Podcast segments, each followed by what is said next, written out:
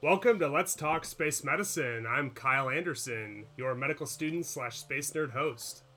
For your listening entertainment, I gather my other medically inclined space nerd friends to talk all things space medicine. With our powers combined, we have to explore and entertain the medical questions that stand between us and the stars. Today's orbit, space radiation. Don't forget the sunscreen.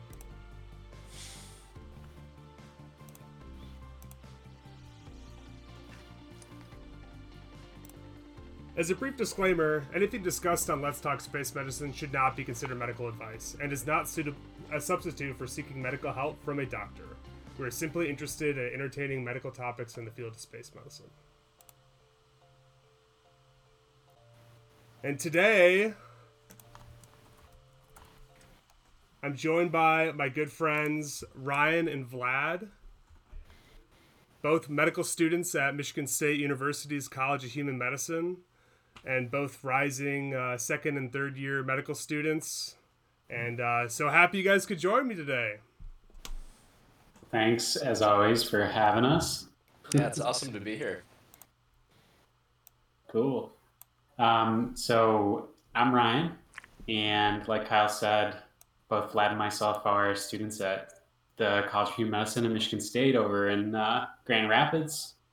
I guess I'll just say a few tiny things about myself, since I neglected to do so last time, but my kind of personal interests are space medicine in general, naturally, and I kind of tend to see things through the lens of nutrition. I have a master's in nutrition from University of Michigan Public Health, School of Public Health, and I also just like to think of things from like a psychology perspective. I'm really interested in isolation research in particular on that front. And currently I am taking a year off of med school to pursue research interests.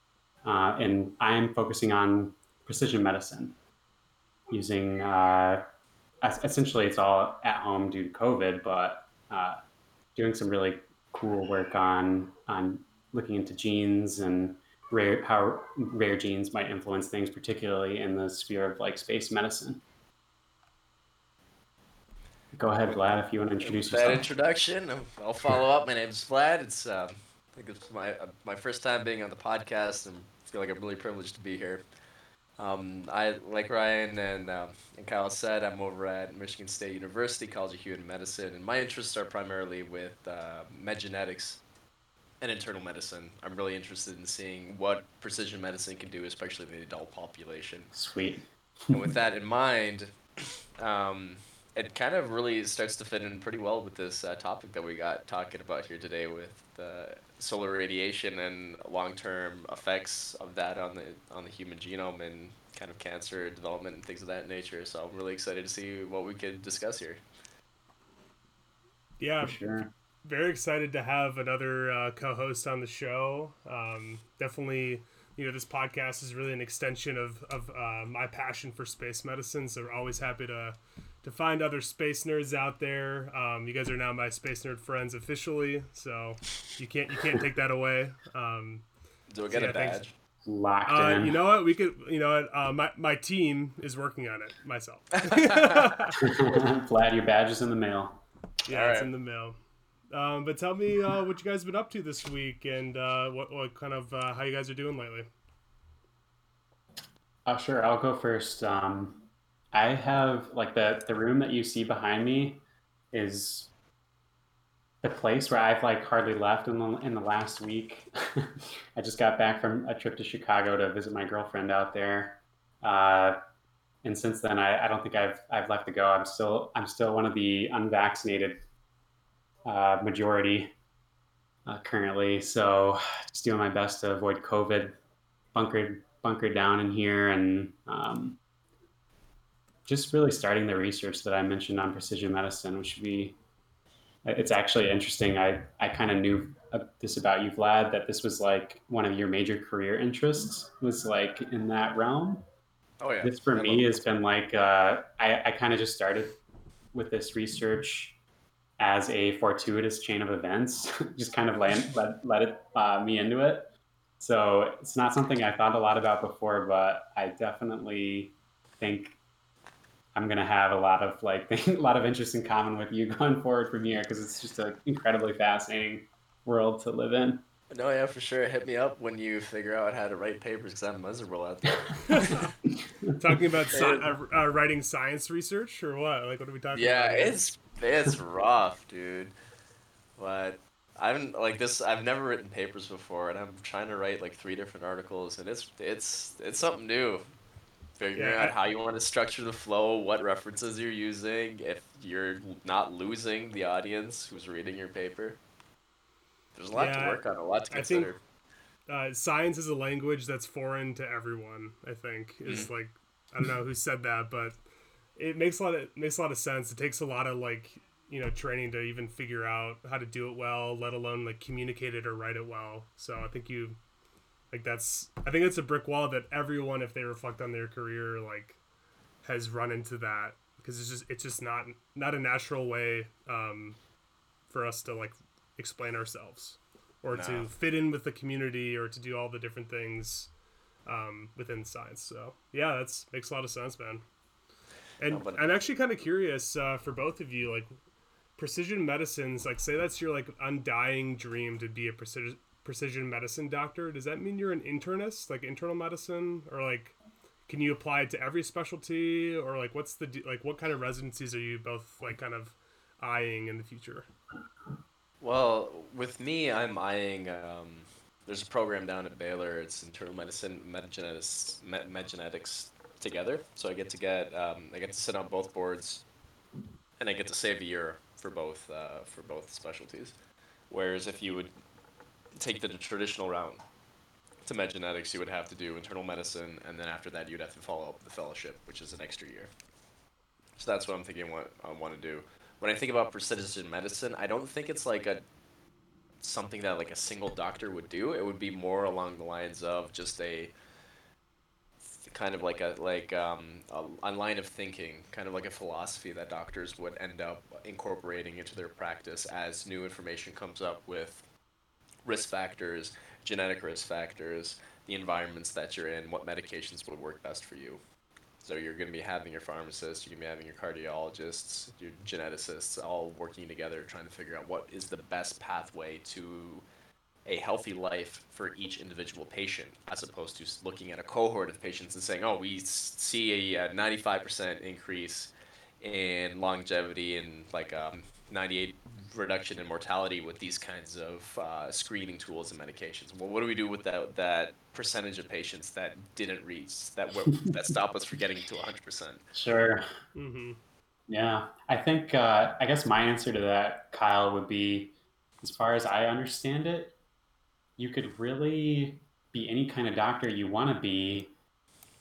The kind of people who would be involved in medical genetics, in my opinion, would be the ones who decided to do research in it. I think that in the future we'll have a host of tools that every doctor will be using,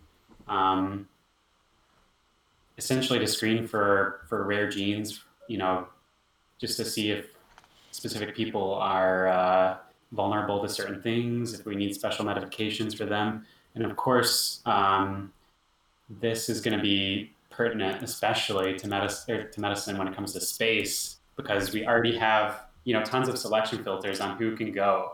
And if any of the viewers, anyone watching this in the future, has seen the movie Gattaca, I think you'll kind of appreciate almost explicitly, because that's exactly what the movie is about. It's about, only sending the people with ideal genome into space.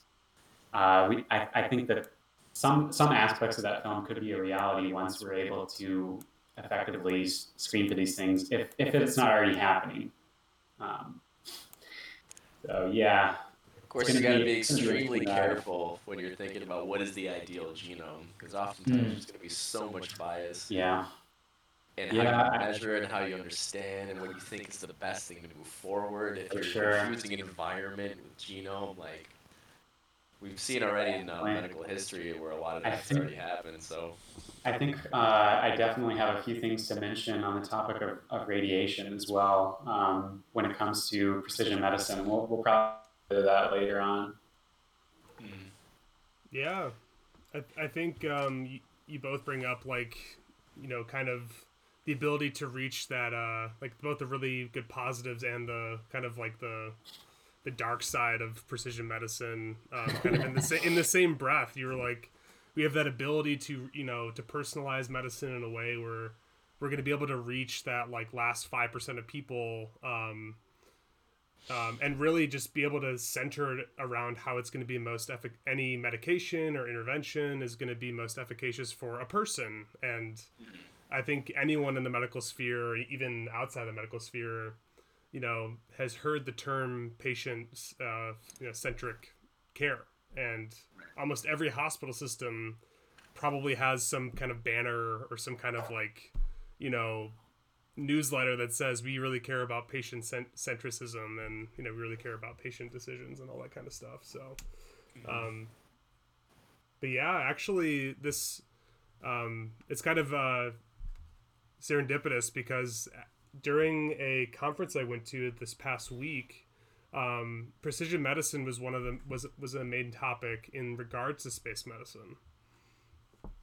So there was actually a talk given by the Human Research Program, which is like a umbrella under NASA that deals with everything related to how, you know, healthy and happy and how well astronauts perform in space.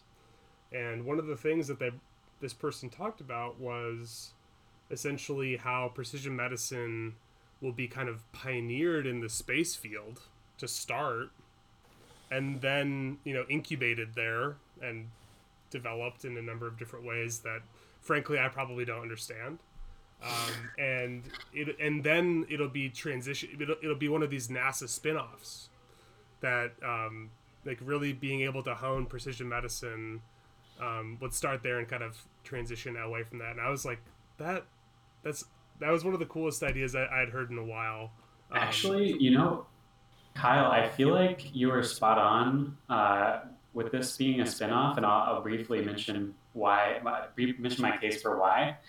I think that the whole crux of precision medicine is looking at these, essentially looking at people who are rarities genetically, right? We all, every individual, you know, we have millions of genes that we vary between, you know, just person to person, and I might have a handful of genes that are rare in a sense that I'm somehow vulnerable to a disease, and this happens all the time. There are all sorts of genes, single genes, for instance, that can, you know, if you have a messed up version of that gene, suddenly you have this disease that you have to deal with for your whole life. But the mere fact that these are rare genes makes them, from a consumer standpoint, not a very viable, you know, answer for a major pharmaceutical company or like a medical technology company to kind of mass produce, because it's by definition a problem of the minority. In other words, not very cost effective for a ton of R&D funding. So I think you're spot on though, because space obviously will have a very good, the space sphere will have a great use for that kind of precision medicine, focusing on individual astronauts and their needs before sending them on missions. It's a very crucial thing. So I get. Go ahead, Vlad.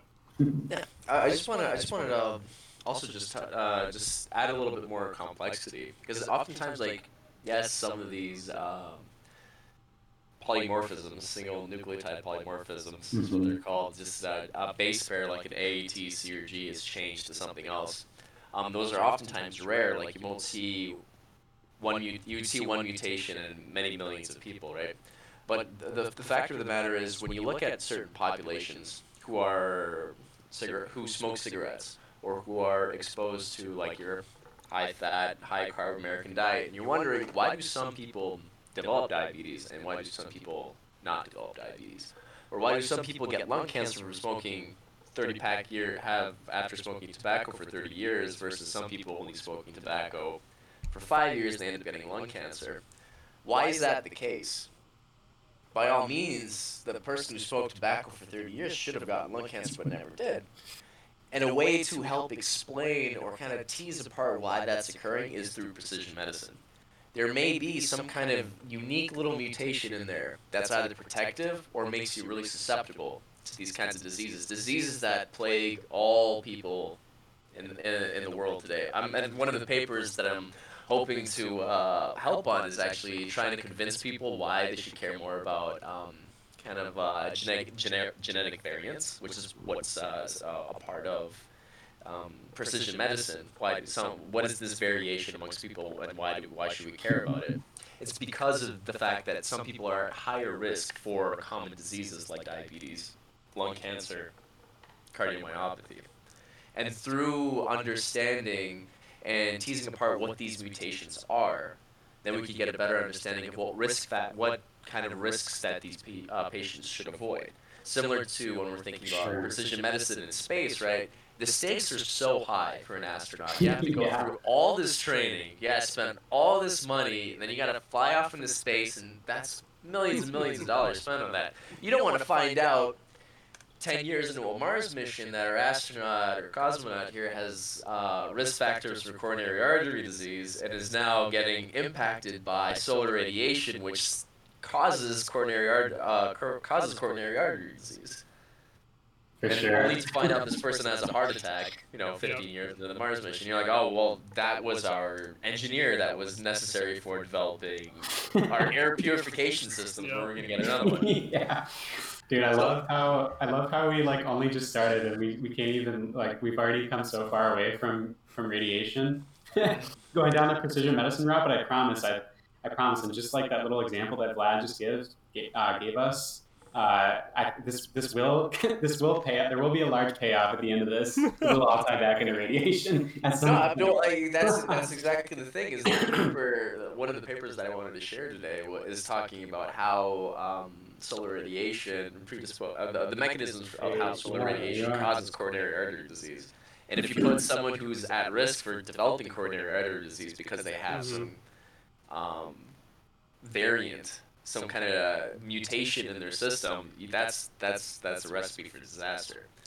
Now, it is, though, to kind of take a step back on it and I feel be a little bit depressing about it. It's kind of sad to know that in high-stakes scenarios for astronauts, that's where we feel the necessity to kind of explore these variants, whereas, we have such a large population of people who are being affected to this day, and it's kind of hard to see that organizations are not allocating those kinds of resources to help get a better understanding. We'll definitely hope that here on Earth we figure these things out. And that's the way that it should be. You're right. It absolutely should be a focus right now, and I think it is. I think it certainly is. It's catching on, at least from my perspective. It seems to be. But there's no reason, and this is something I always to fall back on when it comes to justifying space stuff. There's no reason we can't do both at the same time, right? Absolutely. So NASA and whoever else will be looking into this stuff on the space industry side of things, they'll be doing it regardless of whatever else the field of medicine is doing. And if they happen to come up with an answer for this to kind of mainstream precision medicine sooner, then the consumer or the patient, which way you want to look at it, they'll eventually get this technology. Yeah, if it makes you both of you guys feel any better, so my work is in bone biology and kind of implant biology and orthopedics, and orthopedics has a reputation for them being kind of cavemen and don't really do that hard of science, and or actually I don't know, the science is pretty good, but. The kind of oh, I don't care, just bone and fix and, just all that kind of stuff. And one of my personal projects is actually in identifying some of these SNPs in patient serum pre and post operation to see. Oh, wow. That's awesome. Yeah. Kind of predispositions into how they kind of react in an inflammatory sense towards the surgical insult. So wow, so we're all kind of in the precision medicine sphere in a way. I wouldn't consider my precision medicine at all. I'm just interested. Well, that's the beginnings right there. If you find something weird and you're like, wait a second, this person had a SNP. You notice that 4 people that have a rare SNP, the single nucleotide polymorphism that Vlad mentioned earlier, and all four of those people had a negative outcome after their surgery or whatever, suddenly you're like, wait a second, like, we need to look at this. And it doesn't even have to be like the exact same mutation. It's just even recognizing, oh, there's this gene or these clusters of genes that are related to surgery, like to like resistance to surgery insult. You know, just I'm making some kind of arbitrary classification up. If there are mutations in there that destabilize whatever product that gene makes you more susceptible to surgical insult. So when you go through and you kind of do your pre-screening for these patients when you're thinking about doing some kind of surgery on them, you see that there's these mutations that are kind of similarly consistent with destabilizing whatever product it is that you're looking at. You're going to be a little bit more careful when you're evaluating whether or not this patient should get the surgery or not. Yeah. Yeah, so I think in summary, like, precision medicine, like, it feels like, you know, it's coming down the pipeline, and maybe it's faster or slower than people care or want it to be, but it's coming, right? It seems like it's coming. Yeah. And like, it's definitely growing. Yeah, if the people at NASA are talking about it, then, and they're not, like, NASA, in my opinion, is like an engineering company. It's not really. Someone at NASA has actually told me this. Like, we're not like a medical community. Like, we don't really have the medicine side of things. Like at our core, they're really a bunch of engineers together. And so if they're caring about this through this conference I was able to go to online, then yeah, it's going somewhere. But kind of more into what else they talked about. So here, hopefully everyone can see this. So this conference was the NASA Human Research Program. I actually spelled this wrong. It's the Investigators Workshop.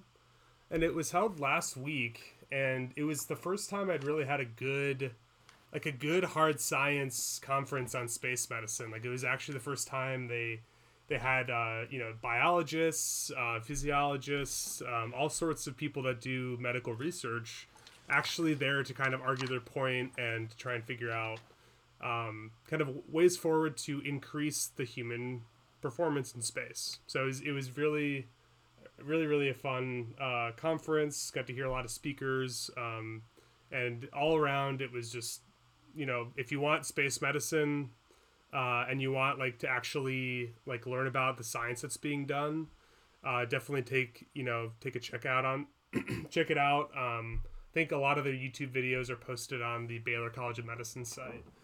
But one thing that was brought up that from Orbit 1 was, you know, what are the kind of major risk factors for spaceflight, just to set a couple ground rules. And I'll just kind of go through this for like a good like 30 seconds, not too long. But essentially, this was a slide in one of the presentations where they go through these 5 major risk factors in spaceflight. And so, obviously, because it's NASA, they have an acronym. It's kind of their thing. NASA's an acronym. Everything's an acronym. So here we have RIDGE, and it stands for radiation, isolation and confinement, distance from Earth, gravity fields, and environments. So these things were brought up in this presentation as kind of medical risk factors that make the job of an astronaut or a flight surgeon difficult to kind of combat, certain problems. And we pretty much today we wanted to talk about the first one.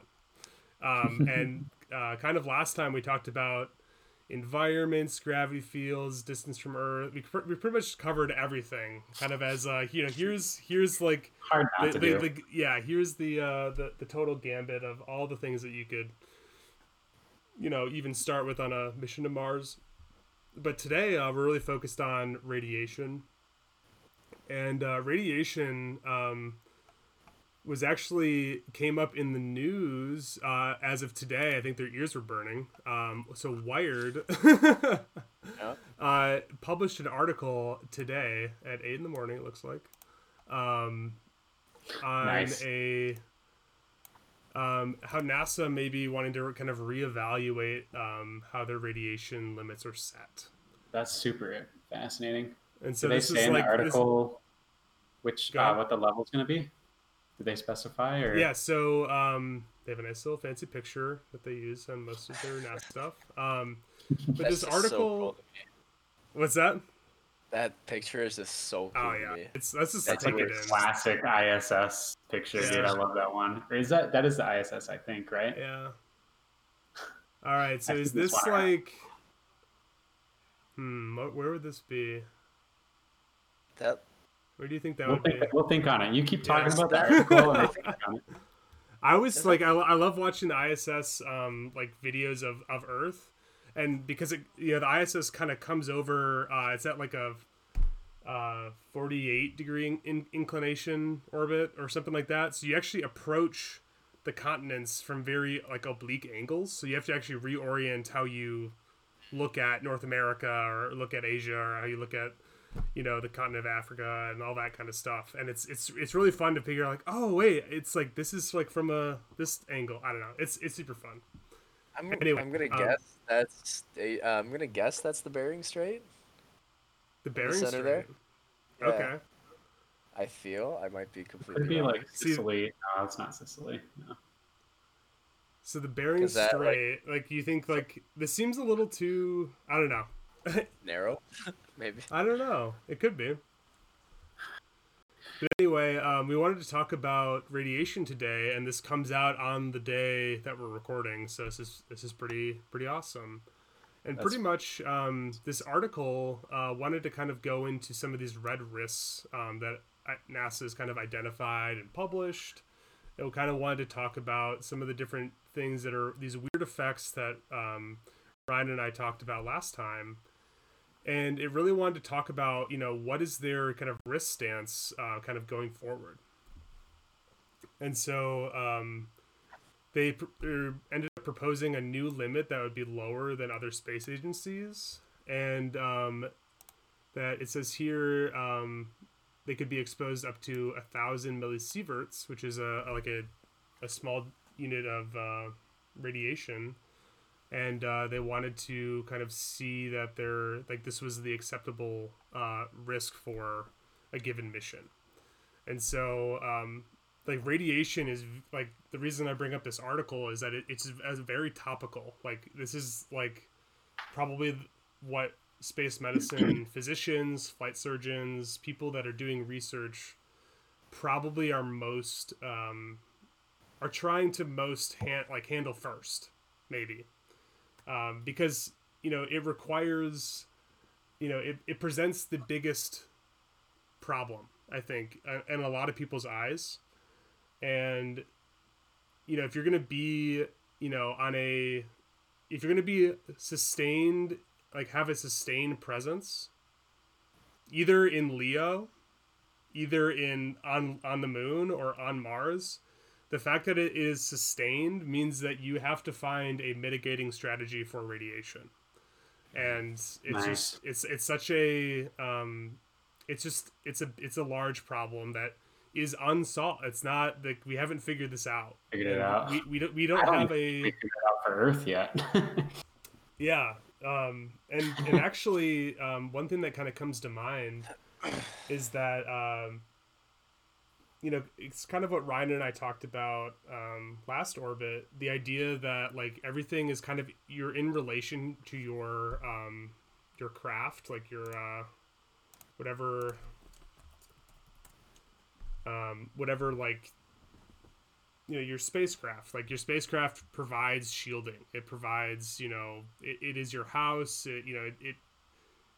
this is like your craft is going to be the thing that protects you the most from radiation. So it's also it's an engineering solution.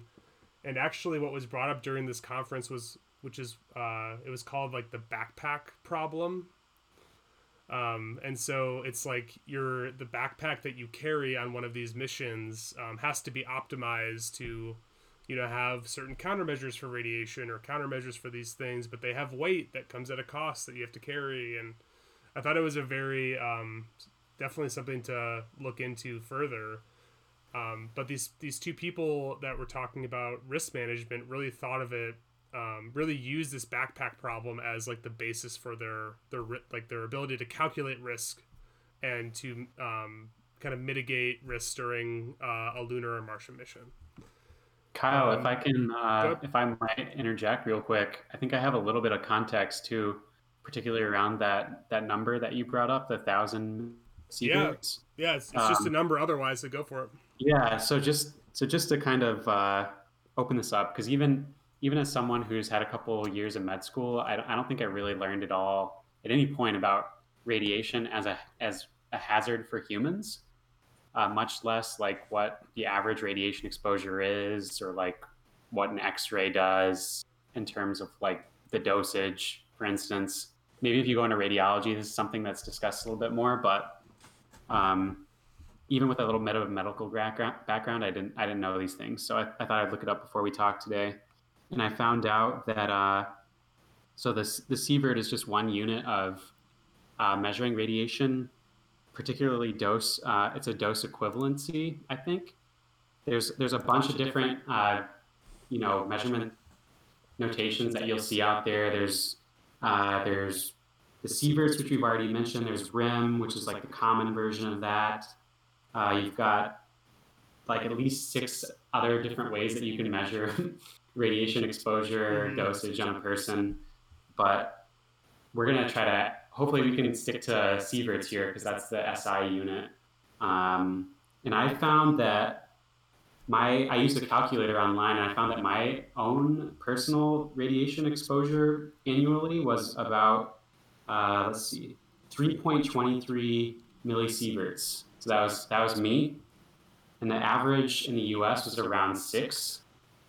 And things like being on an airplane, like being, in a place where there's less atmosphere above you, being a radiologist, working in a nuclear facility, being like some kind of weird military nuclear engineer, or maybe even like living on a submarine or something like that. All these are going to affect how much exposure you get. And the fact is that if you don't have all this atmosphere above you, a lot more of the sun's radiation is going to make contact with your body and be able to disrupt the way your cells are working, right? So, like I said, in an entire year, I'm only looking at about 3 millisieverts of radiation exposure, assuming that I'm not like on some kind of radiation therapy or getting x-rays all the time. And then I also found out in an article, actually, if Kyle can pull my article up for everyone to just kind of see, I'll only mention it briefly. It's not a major thing, but I'll just post it again in our chat. Essentially, China recently landed a probe on the moon, and they were taking radiation doses on the surface.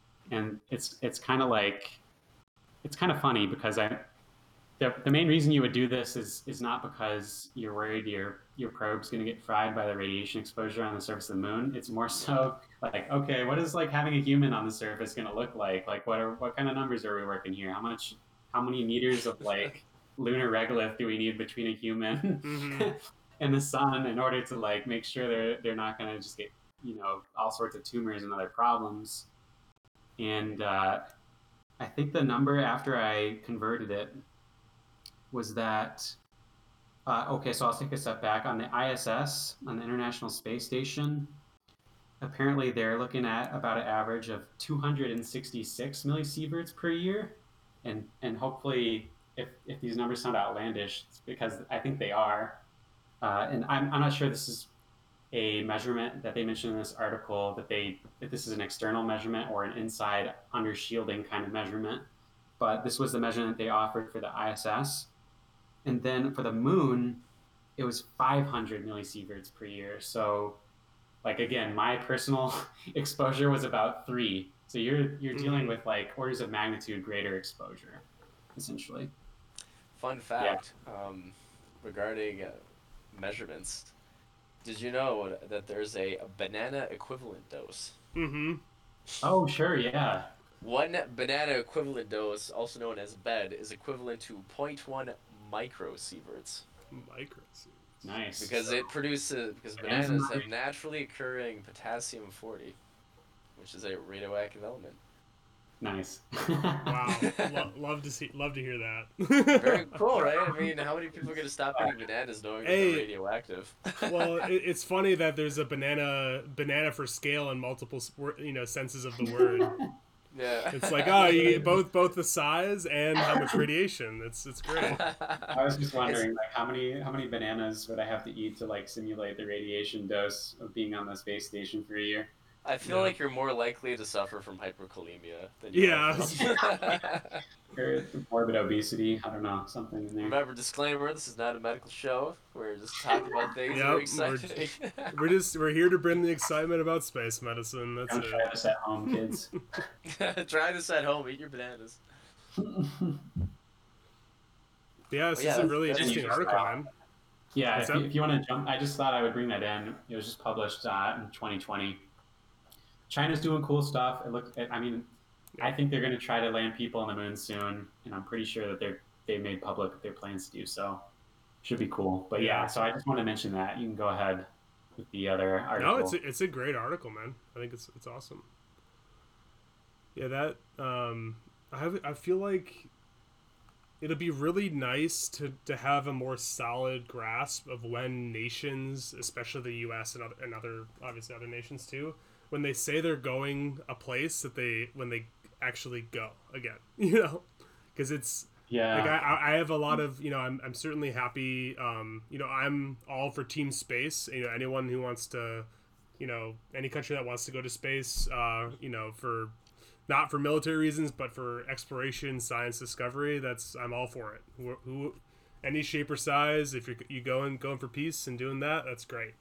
So there is a world convention or agreement not to do military things in space, I think. Yep. Last I checked, but maybe there's an asterisk. I'm not sure if China is in on that agreement, but maybe I could be, if it's like a UN agreement, then I suppose there would be. But anyway. Oh, actually, Kyle, I'm just gonna jump in one more thing. Go for it. So on Earth, the main way that people get radiation exposure here that I kind of already talked about, and we're not talking about so much like UV, ultraviolet radiation, which is something you need to worry a lot about when you're on the beach. We're kind of talking more about what's called cosmic radiation exposure. And this, I think I actually mentioned before, like, distance meters of things between you and the sun, that's kind of not really the right way to think about it. It's more so the ambient radiation of, I guess, the universe. And maybe a large part of that is related to the sun. I'm not sure on the actual like physics side of things, but it's more so just the environment. So that might be a more important way to think about it. But one actually kind of salient thing that we talk about here on Earth is flight attendants and like pilots, because they're closer to the vacuum, essentially. They have less above them. They're chronically up in the atmosphere. But the thing is, with the numbers that they see, and I believe their exposure is about double that what an average person who is mostly staying on the surface sees. It probably depends on where you are in the world, but or in the elevation and such. But I think they see about double, and the evidence on like cancer risk, it seems to show that there are some specific types of cancer that they're at risk for. But for the most part, we don't actually know for sure like the full consequences of like a lifetime of this, or just like a year or something like that. And I guess the reason I want to mention that really quick is because when it comes to knowing like the consequences of having people in space for prolonged periods of time, we don't even really know yet how it works on Earth. We're like really nowhere close to fully understanding how things are going to play out as soon as people are up there for very long periods of time, which to this point is not something a lot of astronauts have done. Yeah, I was just to add on to that, the article that you shared, Kyle, the real versus simulated galactic cosmic radiation kind of touches on a few points that you were talking about. So it's a pretty good segue. Just to answer your original question, where is the majority of the radiation coming from? Well, at least on Earth, we have two types that affect us. It's going to be solar particle events, which is like your solar flares. And then you also have your galactic cosmic radiation. These primarily come from supernova that originates somewhere within the Milky Way. And then we can have both high LET and low LET. LET is linear energy transfers, which is the way I envision it is, and correct me if I'm wrong. This is my first time learning about this stuff. So, but we're all like, learning here. Yeah, it seems like it's we got these particles that are kind of flying through our cells when we get exposed to radiation, and then these cause reactive oxygen species forming and causes nuclear instability. The high LET radiation is kind of like the problematic ones. This is where we're getting our alpha particles, neutrons, and heavy ions that are causing the DNA strand breaks, whilst low energy stuff doesn't really do that as much. But you're spot on with we have no idea how that works on Earth versus how that works in the atmosphere. I mean, the paper was talking about how the majority of the experiments that we look at when we're trying to see what kind of cancers, what's the pathophysiology of radiation exposure, they oftentimes use very, very high doses of radiation at one time to stimulate some kind of damage in the cells. The problem is you never get to that high level of radiation out in space. I think our ground level experiments were around like 1,500 to 3,000 milli-geigers, I think, GY. I think it's gray. Grays, sorry. Yeah. I'm thinking about the Geiger counter, and it just... Yeah, it makes sense. It's so rad. Where's the... And they only do it like one time. Like on the unit. Wait, was that an intentional... I feel like I have to point this pun out. Was that an intentional pun? I mean... It's so rad. Rad is a common unit for gray. Gray is a scientific... international unit. That's funny. Sorry. Whatever you want. I'm going to... We'll leave it up to the audience. So yeah, I mean, and like that's a problem, right? Because we understand the pathophysiology of like a one-time high-level dose, whereas out our space exploration missions, where we've kind of done some preliminary rodent samples, cell-based samples, we're well below 500 grays over a long period of time, and you don't really get that same level of transformation and tumorigenesis as you would with the higher doses, but we don't know what's the long-term effects of those. I walk back what I said earlier. It's not that we have no idea. It's more so that we're figuring it out still. Vlad, to your point, like it's not like these scientists are like they're not like doing an experiment and saying, oh, we really just want to dose it really, you know. They're not just lazy. Like, I mean, lazy might be a part of it, but there's the reason the limitation exists, that they have to do a high dose over a short period of time is often due to beam time at some of these national labs. So a lot of the time that these experiments are done are either at Brookhaven National Lab, Oak Ridge National Lab. I actually have an experiment that's at Oak Ridge National Lab, that's what it's called, down in Tennessee, and they have these particle accelerators that generate these, you know, these cosmic rays or these heavy elements or these, you know, crazy cosmic energies, and that's where they do these experiments. But beam time is very like hard to come by. And so you're constrained by the amount of time that you can actually do these experiments. So it's just kind of, it's a limitation of doing these studies and probably brought up in these things, but it's not just the fact that they're, you know, it could be useful to do a high dose of radiation like this, but its applicability to space, as you rightfully so bring up, is it's because they have this limitation on Earth. Gotcha. Yeah, I didn't consider the fact that even generating these particles, like you only probably have fractions of a second when you're colliding and developing these kind of like radiation signatures, I guess, is a way to think about them, to hit your cells with. Now that makes a lot of sense due to those limitations. If only we could send our cell cultures into space and do that low cost, but. Limitations, I suppose. Yeah, I think that's where a lot of the CubeSat kind of style of spacecraft is really going to be cool for as a science experiment. So rather than having to do all the stuff that goes to space station and whatever, like you could have an experiment that is like pretty, you know, load and go, ready to go, and you could just have an experiment that goes up on a CubeSat. So there's a lot of logistical problems with, you know, in vitro work in general. Like, yeah. Like they one thing that kind of shocked me when I like first started doing in vitro work was when someone told me that like the time of day that you plate your cells and the time that you treat your cells, if there are mammalian cells, they actually do exhibit some circadian rhythm problems.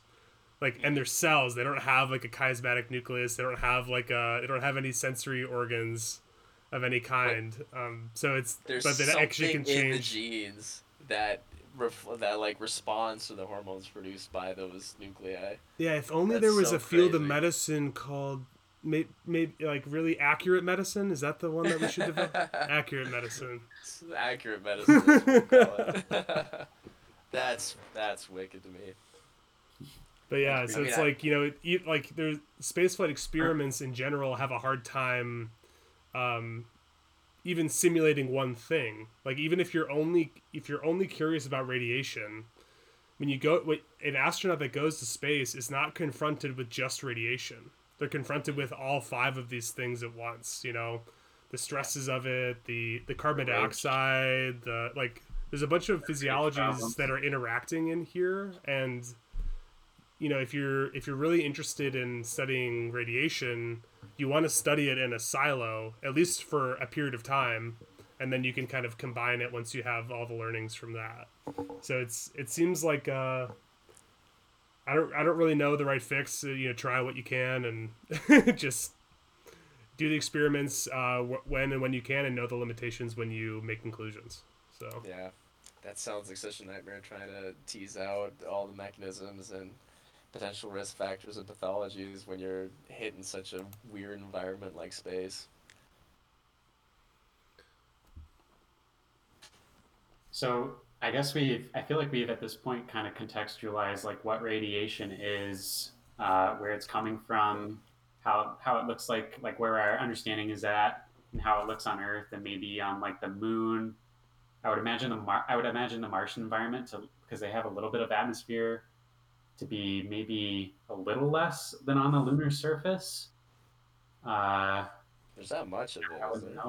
It's about 1%, and radiation on the surface of Mars is definitely a large problem. I don't have any numbers behind it, but the effective atmosphere, it's like just pesky enough to, you know, it doesn't really help you landing on it, and it doesn't really, you can't breathe it. So it's kind of pesky and in the way, and annoying a little bit. It's just annoying, yeah. So it doesn't really provide you much radiation coverage. It's probably also a magnetosphere thing too.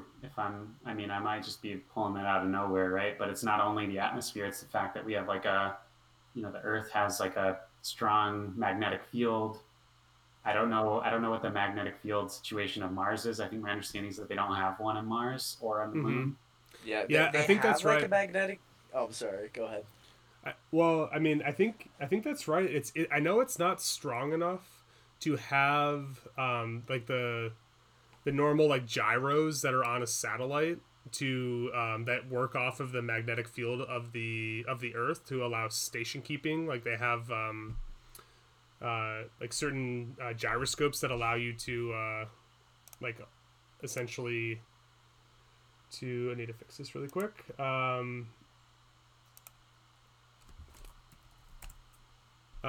Pretty much you have these gyroscopes on satellites that work off the magnetic field, and I know that around Mars you don't have either a large enough one or one at all to really have that as a viable thing. But I don't know, maybe I'm wrong. What were you gonna say, Vlad? I was just I'm kind of kicking myself that I didn't like to understand kind of like how magnetic fields play a role in protecting you from solar radiation, but I think it's a significant role. What's that? I think it's a significant role. It might even be more certainly does. But, yeah, maybe this will be a talk for another orbit. This is a question for the physicists. So I know Kyle's brother is a physicist. Maybe he would know the answer to this.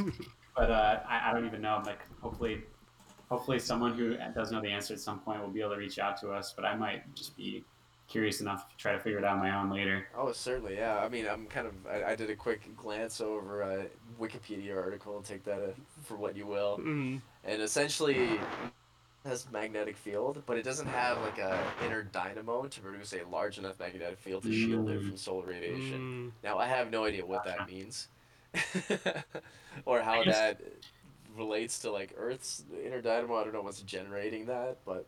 Gotcha. I think it's the rotating molten core. I think if I remember, like, you know, high school what earth science or either way, work. Like however it works. I mean, you've got atmosphere. You can have more tangible physical barriers, like the hull of a spacecraft, a spacesuit, or a magnetosphere.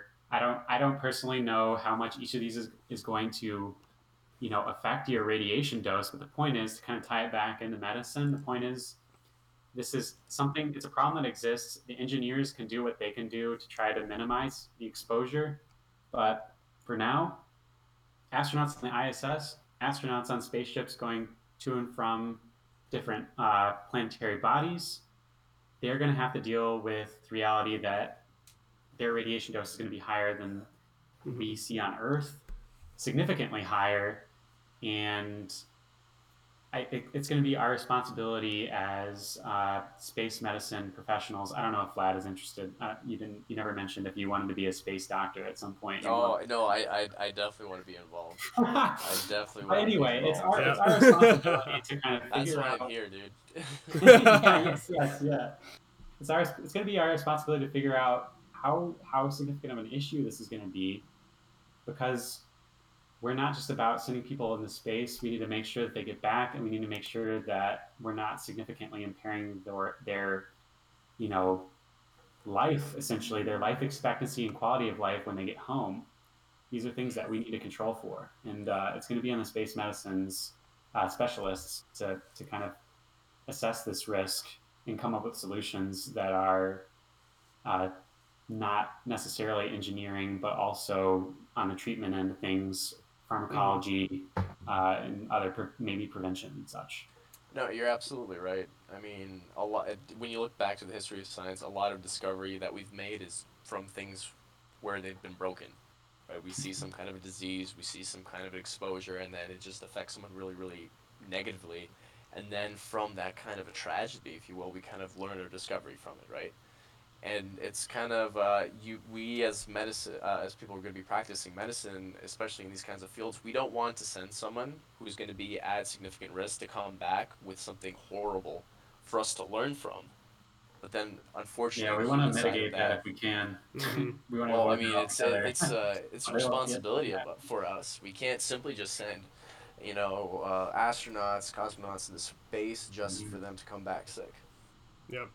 With their life being significantly shortened. I think this is an attitude that's shared by the majority of space programs. I don't know, like, where China's like human ethics side of things is. Like, obviously, they've been in the news recently. Within a year, I think, for the there's a researcher who like used CRISPR technology to like gene edit a baby or something like that. So obviously, I mean, that's just one example and probably doesn't speak to China's way of doing research or their space program by any means. But I think most space organizations are on the page of like, hey, these people we're sending in space, we expect them to come back and we expect them to be in good health when they do come back. I think bringing up that like radiation, you know, is a problem. We're not really sure, you know, how it's going to be handled. But if it's all right with you guys, I'd like to transition to like, what happens when you get irradiated? Like, you know, what happens? Yes, you know, so what are some of the like medical consequences of these kind of high dose radiations?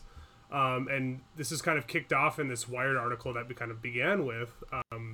where it kind of talked about the different types of radiations. You know, you have alpha radiation, which is, I believe, a 4/2 helium nuclei that is, you know, ejected from the sun. You have beta radiation, which is essentially electron radiation.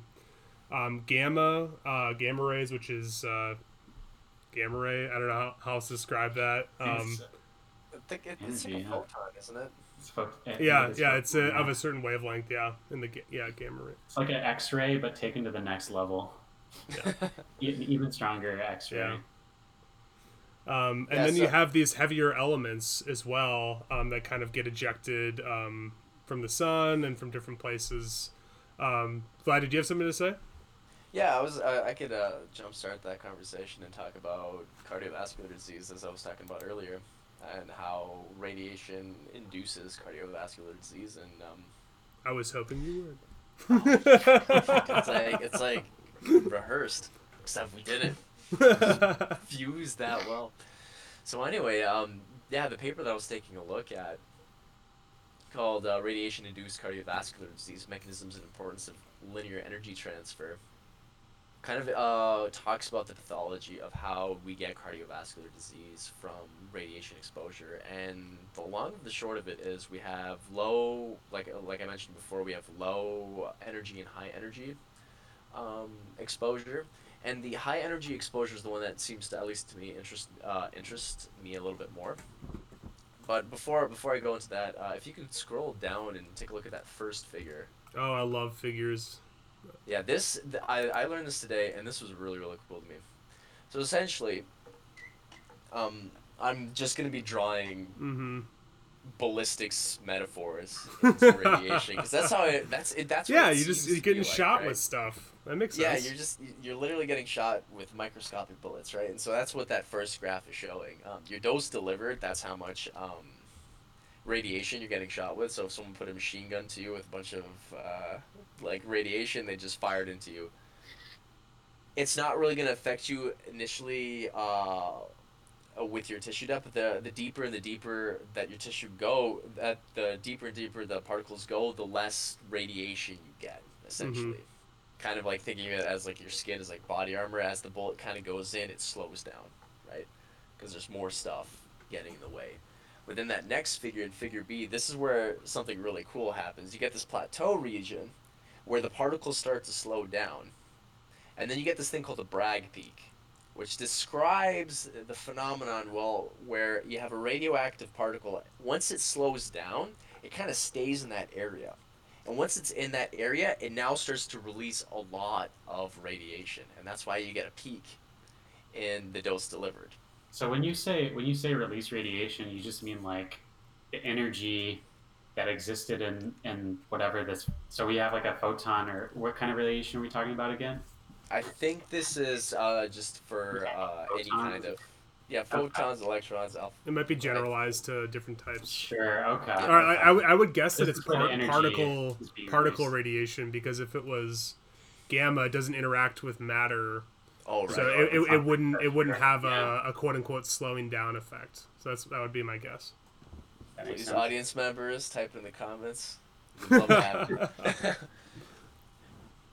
So, yeah, you have these particles, and as they slow down, now that they're slowing down, not moving as quickly, they're able to exert their effects more. So now they're kind of like delivering more energy than they would if they were traveling at a higher speed. So these particles like to brag a lot more, is what you're saying? Yeah, like, dude. To, like, you know, shout. Can you imagine the guy named Bragg? Like, there's a person out there named Bragg. He or she, like, got to name a thing named the Bragg Peak. That's pretty cool. Like, I don't know. That's pretty awesome. That's what we're all hoping for, is to get our names to describe some phenomenon. I mean, I hate eponyms, but, you know, Bragg Peak is not the worst one in the world. Yeah, definitely not. So that's kind of like what's happening when you get hit with radiation, right? Like, once it starts to slow down, it starts to get really, really bad for you. We scroll down a little bit more. Now to that next figure where you see two cells. That's going to be kind of like what's going on with A being your low dose, low energy, and B being your high energy. Ooh, with low energy, looks terrifying.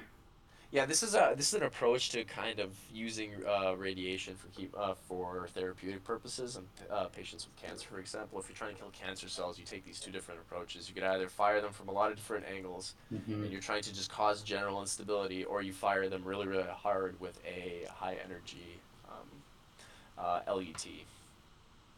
Now, the thing is, the high energy LET is really problematic because it's more likely to cause double-stranded DNA breaks. Once you make those double-stranded DNA breaks, that's when your cell starts to... great for treating cancer, horrible for astronauts being out in space. This is where your cells start to kind of undergo apoptosis, start to generate a reactive oxygen species. They start to undergo a cascade of death. And kind of laymanize that, right? Like, is there a way we can laymanize, like, reactive oxygen species? Maybe everyone... Yeah, so when your bullet goes through your body, everything just like pops and, you know, opens up. Kind of like the exit wound being that giant hole in your back. That's what's going on with the cells. It's great. Yeah. Not completely though. Active oxygen species are more of like a way. We would have to go down a pathway of like describing how inflammation works, but essentially it's like. Your cells get really, really upset, and they start to release bleach everywhere. I think, yeah. The way I think about that is like... Oh, thanks, Kyle. The way I think about it is like all of our cells are made up of molecules, proteins, what have you. All those are made up of atoms. All atoms have I don't know if I can say all atoms. I'm sure there's like physicists out there like smashing their keyboards, if you know where they'd watch this. Oh my God, Ryan, you suck. Atoms have electrons orbiting them. What happens is when radiation, like a photon, a particle, passes through a cell, these beams of radiation are very, very tiny. They interact very, at very, very specific sites on the atomic level, and they knock atoms off of, or they knock electrons off of certain atoms, and those electrons that are now free. In other words, free oxidants, they can interact with a different atom instead, or they essentially move around to a different place. They no longer have a home wherever they came from, and if they happen to go on to interact with an atom that's supposed to be a part of your DNA strand, suddenly this part of the DNA strand has more electrons than it's supposed to, and that can cause the DNA strand to break, and now your body has to go and fix it. And if it happens to fix it incorrectly, finally, I mean, this is a lot of basic science, but finally, you've arrived at a point where it's single nucleotide polymorphism, which we mentioned earlier, and you now have a mutation that could be problematic. And if you have a lot of radiation, you get a lot of free radicals, a lot of these homeless electrons, displaced electrons, electron refugees, finding a new home in your DNA where they're going to mess everything up. And this is the sort of event that could cause cancer, could cause a cell to start dividing rapidly on accident. And if you're in I could have done. No, it's great. By interpretation. No, I think it's really important because like what I just pulled up here, is like a biologist view of what you just described. And I think even biologists are bored by this. They must be, like when they see, when you see this on a lecture slide, it's like, oh, you have a particle that can affect at the cellular level, and you have reaction and oxygen species interacting with the mitochondria, causing apoptosis and caspase-C expression. And then, it causes off-target effects into receptor tyrosine. It's just like, come on, like, dude, just like talk about it, like really talk about it. So yeah, if you're actually a biologist, just take a look at this article. And yeah, like I thought this was a really, really cool article. I'm so happy you brought it up because you got it, man. Yeah, I just wanted to finish up essentially like we're talking about essentially how cancer is formed, right? That's what you were mentioning, Ryan. Oh yeah, that's you get the reactive oxygen species. I like to think of it like acid. The acid starts like cooking away your DNA, and then boom, you got a tumor, right? Whereas in this case, that's typically not the case. Well, I shouldn't say it's typically not the case, but with high energy LETs, what's going on with that is that the acid that gets produced is at higher concentrations, and it just pisses the cells off even more so, especially the cells in your blood vessels, kind of like the little builders of your blood vessels. Mm-hmm. It pisses them off to such a degree where they're actually angry for 6 months straight. Where typically when you get like a cut, right, that's the same thing that happens. You piss off the cells in your leg, and then essentially they're throwing a tantrum, they're super angry, and then they attract. They tell the other cells in your body like, hey, we've got to help these crying babies out a little bit here, and then, they give them like the mommy kisses on the cheeks, they put a little Band-Aid on, and then boom, everything heals up. But if they cry for too long, then you start getting into problems where things don't start healing well, much like a parent that isn't taking care of their kids well. The kid's not going to be doing well in the long term, parent needs to be affectionate and giving. If the parent isn't affectionate and giving, the kid's not going to be doing well. So in this specific case, the parent being like the rest of the body, or like the rest of the body, right? They're not taking care of the different parts of it. It is like the cardiovascular cell. And so in this case, the kids that are upset are your blood vessels.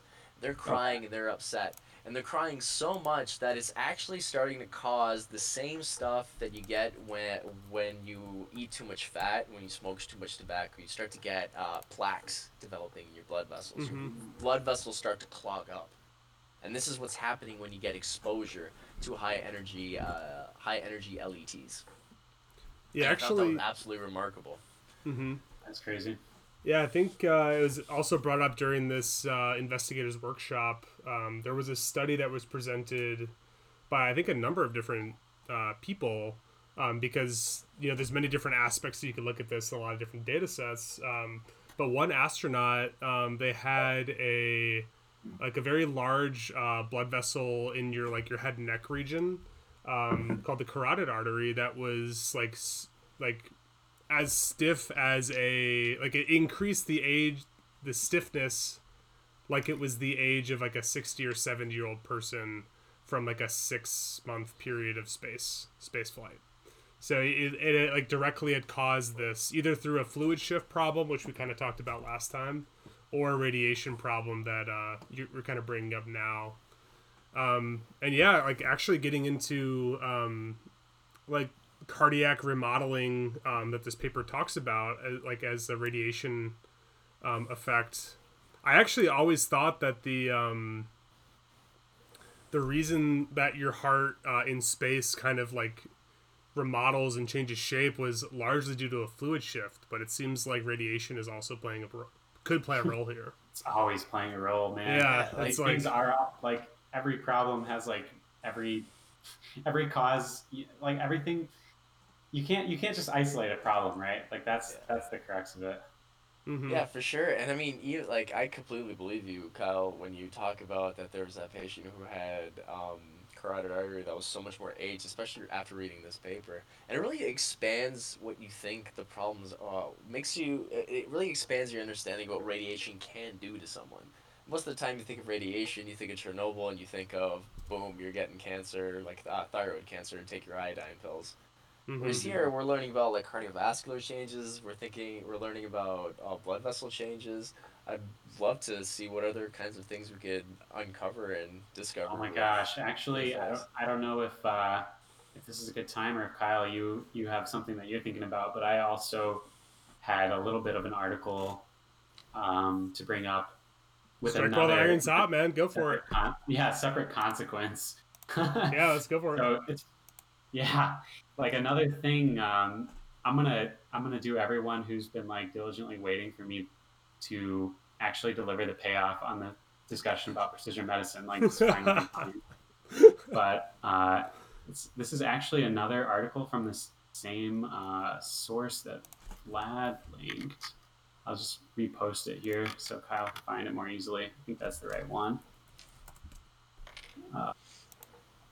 So radiation, right? We covered, pretty much everyone knows that radiation is associated with cancer, take your iodine pills, etc., as Vlad mentioned. Cardiovascular disease, something is definitely not the first thing you think of when the topic of radiation is brought up. Another thing that I wanted to quickly mention was the fact that that radiation, specifically chronic radiation exposure, has an influence on how your immune system works. So this is just another body system. And the reason I was kind of saying like every problem is caused by every possible cause is because I think that you probably would be hard pressed to find a body system that isn't affected by radiation. And I don't really have the citations to make that claim like as a strong statement, but that's kind of my sneaking suspicion. But to focus a little bit on the immune system, this article right here, it's less of a scholarly article and more just like a couple researchers' thoughts on kind of where we're at with how radiation affects the immune system. It's just a couple different things itself. The main reason I just want to bring it up is to quickly just kind of say that when you are living in a space where chronic radiation is your reality, your immune system is not going to be behaving normally. And this article kind of goes on to say like, hey, it's not that if you're being irradiated, your immune system is like completely activated in every way, much like when you're exposed to a virus or something like that. Actually, specific cells that fulfill specific functions within your immune system are elevated. Some are decreased, and really the immune system is all over the place. But I thought this was a great opportunity to mention precision medicine because really when we're selecting for astronauts, one of the cool things that we can do with precision medicine, hopefully in the future, is, and I say cool, but maybe some people will be like, oh no, this is terrible because we're just adding another layer of filtering on who can go to space. But we could actually look at and say, hey, this individual who's potentially going to be our next astronaut candidate, we did a genome-wide sequence. We know exactly what each of their genes looks like down to the base pair level, all the way through every single base pair. And we found out that this individual has 3 single nucleotide polymorphisms, SNPs, where they have abnormal base pairs at a specific point along the chain in a specific chromosome, and this alteration is going to make them 8 times more, and I'm just spitballing a number here, this is going to make them 8 times more likely to have a hypoactive immune system under normal context. And if you're looking at that person who might be the next astronaut candidate, you might say to yourself, like, wait a second, do we really, like, not knowing how this is going to play out, do we really want to select this individual, knowing that even despite, completely aside the fact that they're going to be in space where they're getting a higher radiation dose, here on Earth, they're more at risk. Do I want to send this person on a spaceship for a year-long mission?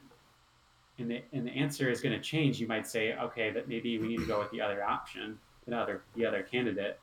Or you might say this person is only safe to go into space for 30 days and not a 180-day mission. You might be able to, with knowledge like that you can get from precision medicine, you might be able to make kind of a health space medicine solution for the radiation problem, in that you're going to be able to know better which astronaut candidates can go up and for how long. And if there is a possibility that they might be at more risk for a problem, then maybe they need to have a special treatment sent up with them. And I'm frankly really excited to see how this line of thought like goes. I mean, it applies to pretty much every issue that you can think of, because at the end of the day, no matter what health problem you're talking about, there's almost always a genetic component to that problem in terms of the susceptibility an individual has to it. But I think in specifics to radiation, I haven't looked at it myself, but because it is known to affect the immune system, if you one thing that we do know about precision medicine already is just the fact that there are individuals out there who are going to have hypoactive immune systems, or they're going to have hyperactive immune systems, for instance, like they have celiac disease or they have Crohn's or something. Yeah, and either isn't good. You want it in between. You want it to be normal active. You want it to be, you know, not too low or too high. It might not even be the case that their immune system is hypoactive or hyperactive in such a way that they have a disease here on Earth. It may just be the case that the risk, they're hypo or hyperactive to a degree where you would be a little bit concerned about sending them in space for a long mission. That's my thoughts on, that's kind of my my interesting thoughts while reading through this article. Oh, for sure, dude. That's cool. That's awesome. There, everyone got their precision medicine dose. More than enough. I think this kind of ties in. You talked a lot about selection of astronauts and like kind of you know which one would be chosen for a short term versus a long term space flight, kind of as like a paradigm. And it actually brings up a question that Vlad sent to me before the show, and that was really like, you know, if radiation is this huge problem, you know, an astronaut or a cosmonaut that has been in space for a very long time might not be resent up into a long duration mission, but yet they are the most experienced for such a mission. And that is like, that's like a very valuable like skill to have, like absolutely. at least emotionally. I don't know. Like that, it feels right. Like the person who's been to the moon before, like you want to be with that person because they know how to do all the stuff. Mm-hmm. But that person is, for that very same reason, probably the person you wouldn't want to choose from a medical standpoint. Yeah, like I mean, the way we have our funding and our costs set up right now, it just seems so prohibitive, right? You're going to be training these professionals with, you know, extremely rigorous selection criteria. They gotta be educated, they have to be extremely fit, they have to undergo extreme training, they have to do all of these different things, they gotta learn languages, right? Have to be a Harvard doctor and a Navy SEAL. Yeah, Harvard doctor and Navy SEAL, you gotta have, you know, cured some kind of new disease and I don't know, save some endangered species, right? Like you got to do all these different things, and then you send them out for space for an X amount of time, and then that's it. You can't send them up again anymore because the risks are way too high. No. Unless the astronaut wants to go for it, then you're left with an ethical decision on whether or not you think that's a good thing to do, right? Even if the astronaut thinks like, oh, I'm the best, I want to be the first. Or, you know, I feel horrible because I'm the most trained for it. I don't want to, like, you know, someone else to do it because they might, you know, endanger themselves in the mission. So you're left with this dilemma of, like, well, man, I don't know. Yeah, I think, like, in undergrad I studied philosophy and medical ethics. And I always didn't really know what I could bring to the table for that. And I wasn't really interested in space medicine in undergrad, really. I didn't really know it existed until after I graduated. But it, like what we're bringing up is there might be a field not only of medical ethics but of space medical ethics as like a thing. So I don't know. Like if more people, the more and more people that get involved in space, the more and more people that go to space, it's definitely going to come up, and we're going to be presented with these kind of moral dilemmas, as well as the scientific ones that we're talking about here tonight. Yeah, and I mean, we could already draw on experiences with, I can't remember if it was with NASA or if it was with SpaceX, that there's like a selection of billionaires or millionaires, I think, that were recruited that have, you know, put in their pit, their kind of like bet to see if they'll be like the next one to go to the International Space Station. And they're going to be getting their training and they're going to be doing some kind of science on the space station. Then you're left with like the ethic dilemma, like if you have wealth, are you going to be put first as opposed to like, oh my gosh, people who are more trained or people who have the you know, like the resistances necessary, like they have like the beneficial mutations or something. We talked about this a little bit last time, Vlad, and I think you're so right. Like just to rehash on that, like it's really, I mean, in the age of consumeristic private space industry, like the space industry, you're not going to be sending the most fit people up. You're going to be sending the ones who can afford to like fund the mission. Yeah, right. I mean, is there, should we put an ethical like constraint, like just because you have, I don't know, X amount of money that you're going to be spending on this mission, but you have all these other risk factors. I mean, you've been smoking cigars ever so often. You've been, you know, you haven't been balancing out your finer tastes in life. Yeah.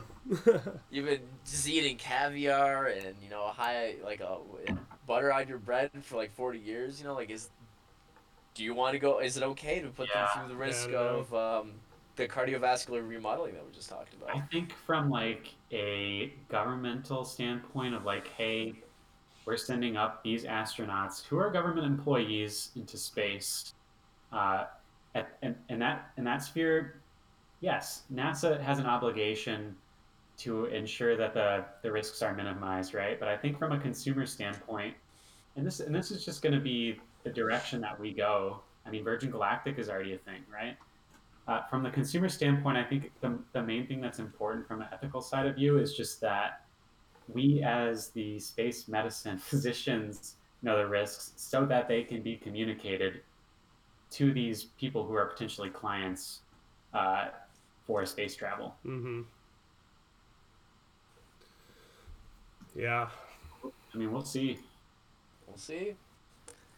Yeah, I think whatever boundary, moral, ethical boundary we put up, I think, unfortunately, a lot of the policy barriers that need to be in place often happen after the fact, after a tragedy.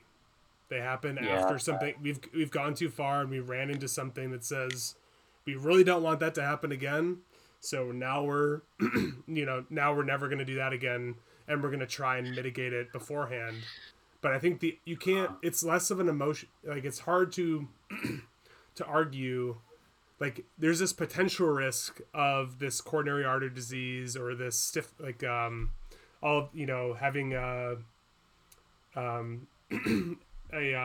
heart attack or having a CVA or having any kind of problem, like a medical emergency. It'd be hard to argue that from a probabilistic standpoint to say you have a 10% chance. It's like, well, how much more would it have to be to say no to that? It hasn't happened yet. It could be zero. Mm. So until it happens, it's like, well, I think it'll be hard for people to really find that boundary. And I think at least in the very early days of aerospace medicine, more on the aero side of things, they used the 1% risk rule, where if you can't exceed a 1% chance for any risk that you're analyzing, you can't like exceed that, or else you can't do whatever aeronautical like flight thing that you can do before. Whatever I think they're wanted to do. Yeah, I think they're moving away from that. I don't think that's a part of the the lore of aerospace medicine anymore. It's not really baked into them anymore. No matter what, right?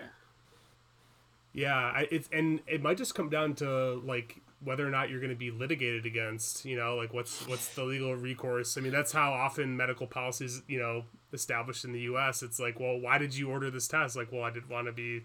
That's how that works in a way. It's like that's like what you're up against. Whoever it is that's going into space as a consumer, be it like Tom Cruise or like the millionaires or whoever is like funding Elon Musk's SpaceX projects, I'm sure that those people have like a very extensive waiver to sign off. Like I'm sure they have to waive, all health and safety. Yeah, like everything, like 100%, no matter what. But is that okay on the organizers' part to kind of like push those kinds of documents? All right. Anyways, that's not the focus of the talk today. I think it's really interesting, though. Yeah, I think it's interesting. But yeah, you're right. There will be a radiation clause in the waiver, I'm sure. Yeah. Yeah, and it's like, you know, how do you consent an astronaut to, or a person like this to go into the capsule, like knowing it's like kind of going into surgery, you have to like consent them to surgery, you know?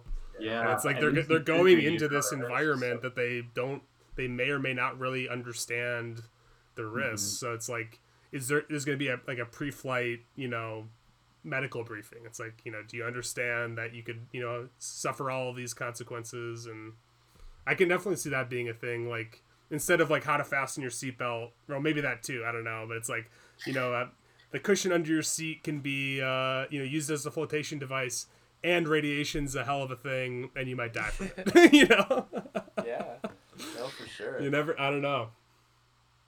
Yeah, there's just, there's a lot of questions to ask, and I think the important first step, especially when we're thinking about these things for the first time, is just being aware and asking the right questions. Like, we can't obviously get the answers now, but at least for the three of us here, when we end up pursuing these kind of environments, we're kind of thinking about, oh, you know, these are the things that we should be aware of when we're stepping into these careers. Yeah, and I think radiation is like a great place to start out, because it really, like space in general, space travel in general, it affects every body system, and we've only briefly touched on some of the things, some of the places you could go, you know, LEO, where the International Space Station is, a little bit of the radiation kind of environment there, a little bit of lunar, and we need to learn a little bit more about how it happens on Mars with the kind of magnetic sphere and all that.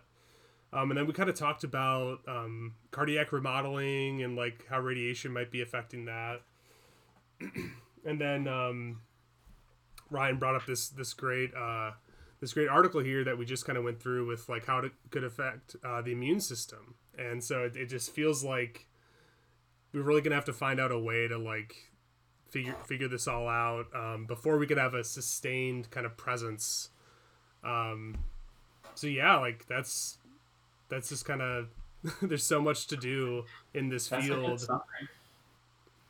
I think it's like, it's like we kind of put it earlier, right? Like either we meticulously put the time in, do the experiments, and figure out what the risks are and come up with strategies to minimize them, or as both you, Kyle, and Vlad mentioned earlier, you kind of just go and do it. Tragedy happens, and then you act. No, I don't want that to happen. Yeah, I don't think that'll. I don't want that either. I think that's what'll happen, though. Yeah. I think that's just kind of the situation. The inevitability of human impatience. Yeah. You don't know what you do. There's the known knowns. There's the known unknowns. Mm-hmm. It's just the unknown unknowns that people can't really evaluate. And then on top of that, it's like no plan, you know, survives contact with the enemy. So it's like you don't even you're gonna plan. We're gonna do all this planning, and then we're gonna come out of it being like, well, man, that plan was like, in retrospect, that was a silly plan. You know, like it's gonna be like some alien worship that we had no idea was like orbiting.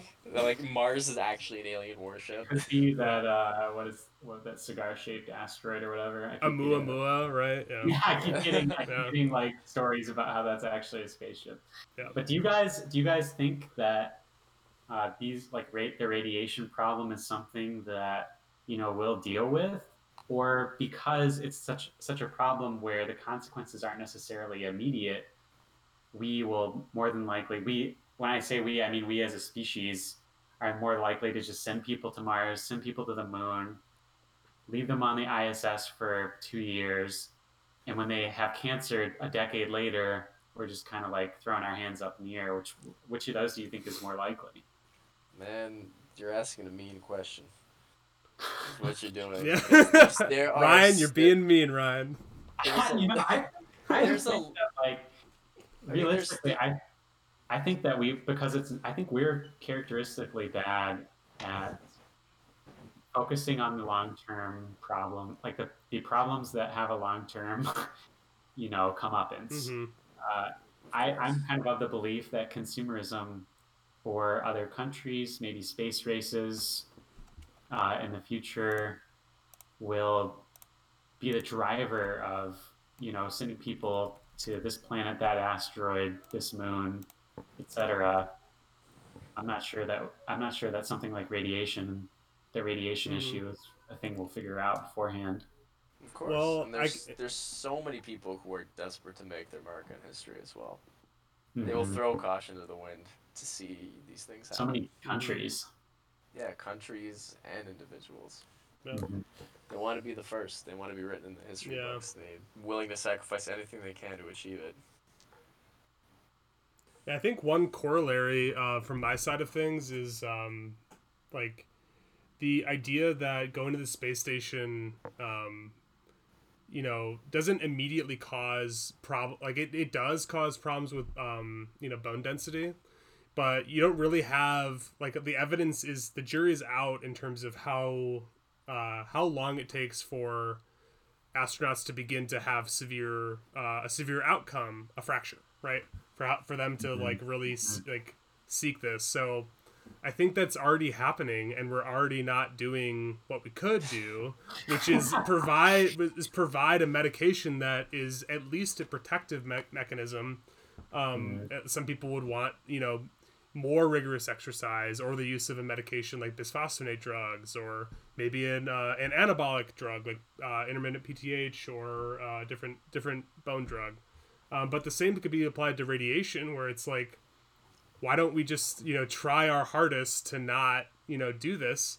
And then what I would say to that is, even if we do try our hardest to prevent radiation as a problem, a medical treatment doesn't come without its own risks.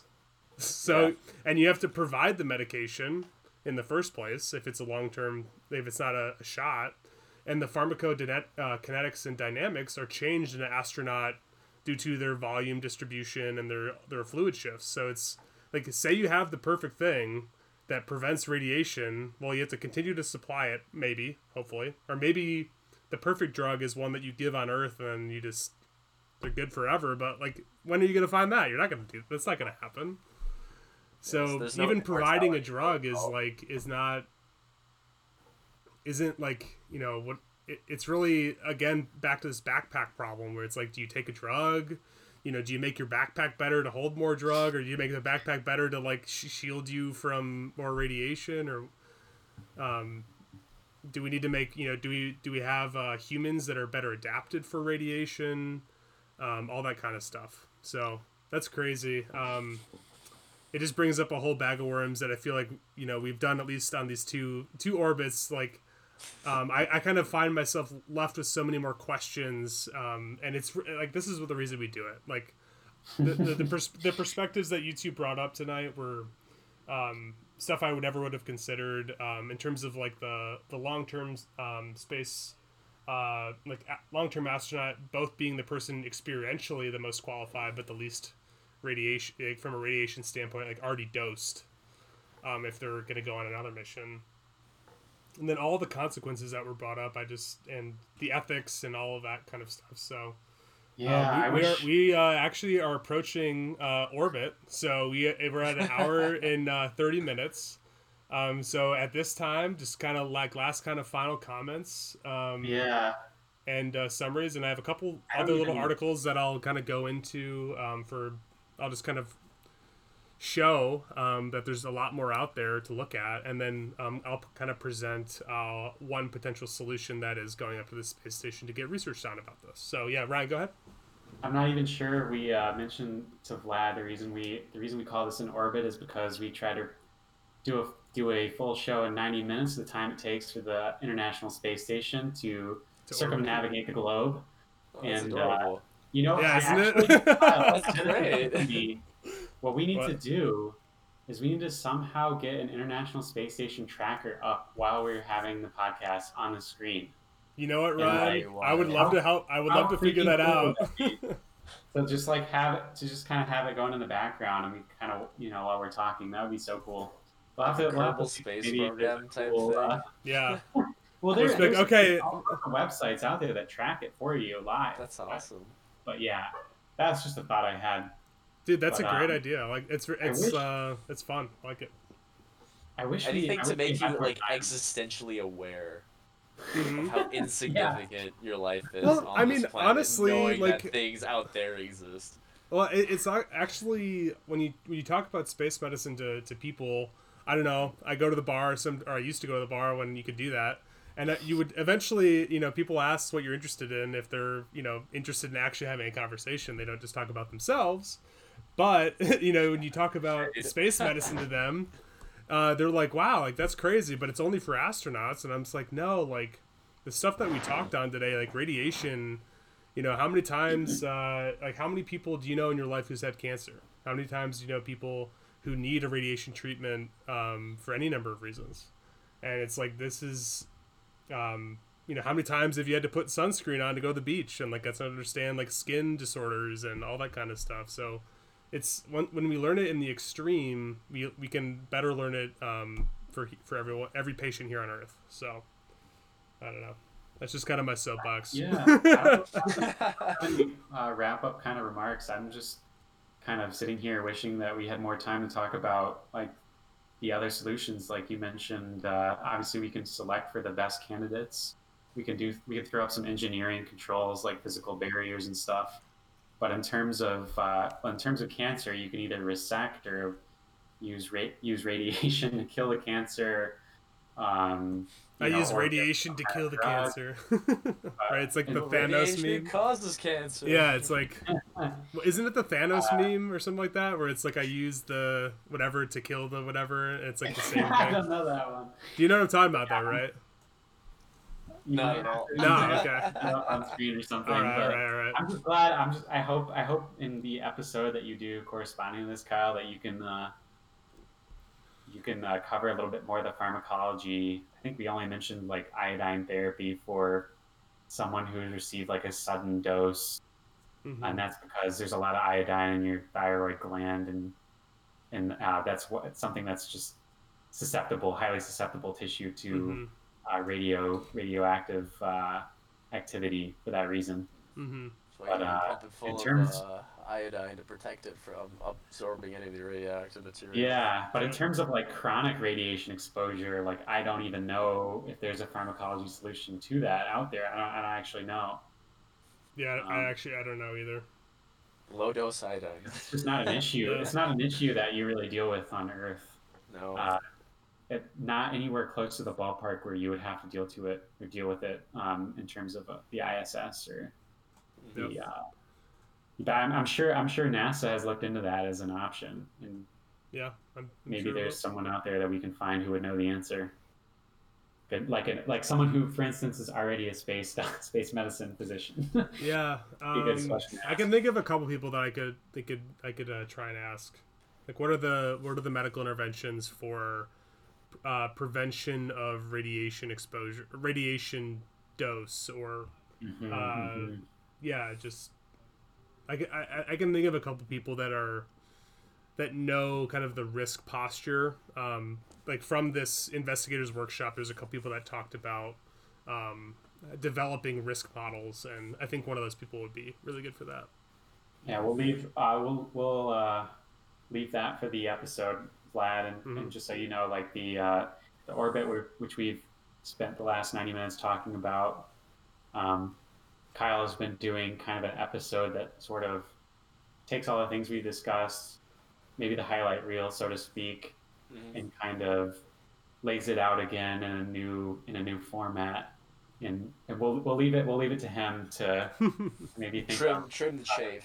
Yeah, exactly. And potentially even talk about some of the things that we didn't even get time to do because radiation seemed to be such a. Yeah, there's a couple of more articles that I'll just I'll do a quick slideshow of them that I was interested in bringing up, but I'm sure we'll come back to radiation as a thing. So there's an article here that was published back in May of 2019 that looked at MLH1 deficiency, which is one of the genes that encodes the mismatch repair system that deals with DNA, dimers and different kinds of changes to your DNA. So DNA repair.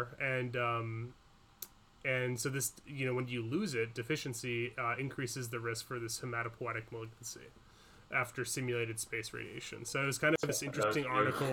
I don't know what any of that meant. It's like a blood disorder. And like, yeah, it's kind of what it, so you know, just a blood-derived cancer, so like leukemia is like the big one that they looked at. But there's a lot of different interesting, cool science that they went into. They had a bunch of cells and rats, and they dosed them, and they did some really cool stuff that I'll be able to talk about. The next thing, I'll do that one last, actually, because that was... It's got a lot of tabs. It's got a lot of tabs, Vlad. Yeah. We missed a lot of things. Yeah. We did. No, it's all good. So much to talk about. Radiation was definitely... so there was a couple YouTube articles that were... Or YouTube posters that were presented at this conference. Was actually when you were talking They're super about cool, right? Yeah, they were talking about, like, I think it was curcumin, curcumin, yeah. Like that.